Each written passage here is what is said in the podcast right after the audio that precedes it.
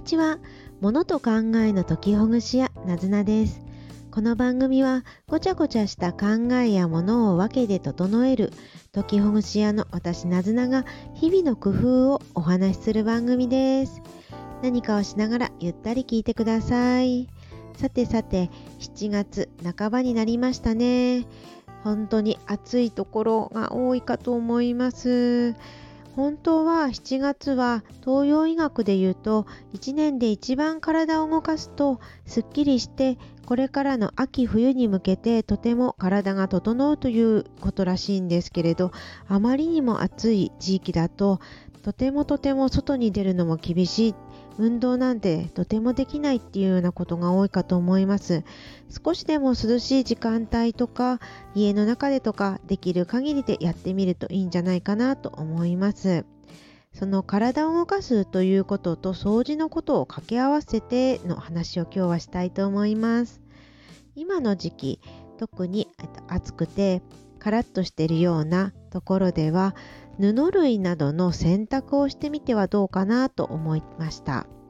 よく年末にかけて大掃除でいろいろなものを洗ったりっていうことをされてる方も多いかと思うんですが年末寒い中に洗うのってかなりしんどいかと思います。どうしてもその時期に年末に洗わなければならないものもあるかとは思うんですけれど別に1年に1回洗えばいつの時期でもいいかなって思うものについては夏のうちに洗っておくとすごくすっきりします。例えば布類であったりとかあと私は昨年ベランダを夏に洗ってみてすごく良かったです。そうですね。ベランダを夏に洗って良かったのはうちの場合は梅雨の時期にどうも苔の元みたいのができやすいようなんです。苔の元というか苔なのかもしれないんですけれどまだしっかり苔だなっていう前の苔のできる途中みたいなやつとか なんかカビのでき始めみたいなものが梅雨の間に湿っているベランダでできてしまうようなんですね。それを夏になって、えーと、7月とか8月のそこまで暑くない時間帯朝とかにさっと水を流すと結構その苔の元みたいなものが取れてで大きく育つ前にちゃんと除去できるっていうことがあってよかったです。それから玄関の周りの水の洗うのだったりとかあとは大きめの布類を洗っておくと便利だなと思いました。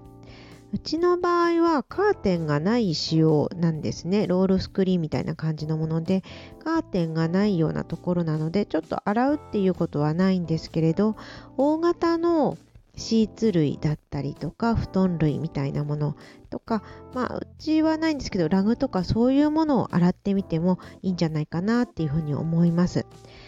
のどうしてもこういうものって洗うと体をたくさん使うし結構腕だったりとか可動域可動域、えっと、たくさんたくさんその肩とか腕とかを使うっていうことができるので意外と運動にもなるんじゃないかなっていうふうに思ったりしてますもちろん急に動かさないであのちょっと準備運動してからやってみるのもいいかもしれませんね。大きなあのコインランドリーみたいのを使う方もいるかもしれないんですけれど、まあ、家で洗えるものもあったりもしますよね。お風呂場を使ったりとか、ちょっと大きめの洗濯機だったらそれを使うとかして、それで、えっと、バサッと広げて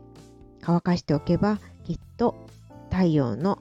光、太陽の日光あ同じだ。太陽の光や熱で綺麗になるんじゃないかなというふうに思います。そうですね。まあこれを冬にやるとね寒い中やるのはかなり手もかじかんで辛いなっていうことでしょうけど夏だったらまあ頑張れるって感じですかねだけどまあ昼間暑い時間帯にやるのは本当に苦しいでしょうから朝早くやるとかタイマー機能を使って夜のうちに洗濯しておくとかまあいろいろ工夫してみてください今日は暑い時にこそできる冬の前倒し大掃除の前倒しとなるような掃除を考えてみました。どうぞよろしかったらちょっと真似してみてください。よろしければ夏の間にこんなことをした方がいいよみたいなこともあったら教えてくださると嬉しいです。またいいねフォローお待ちしてます。それではまたね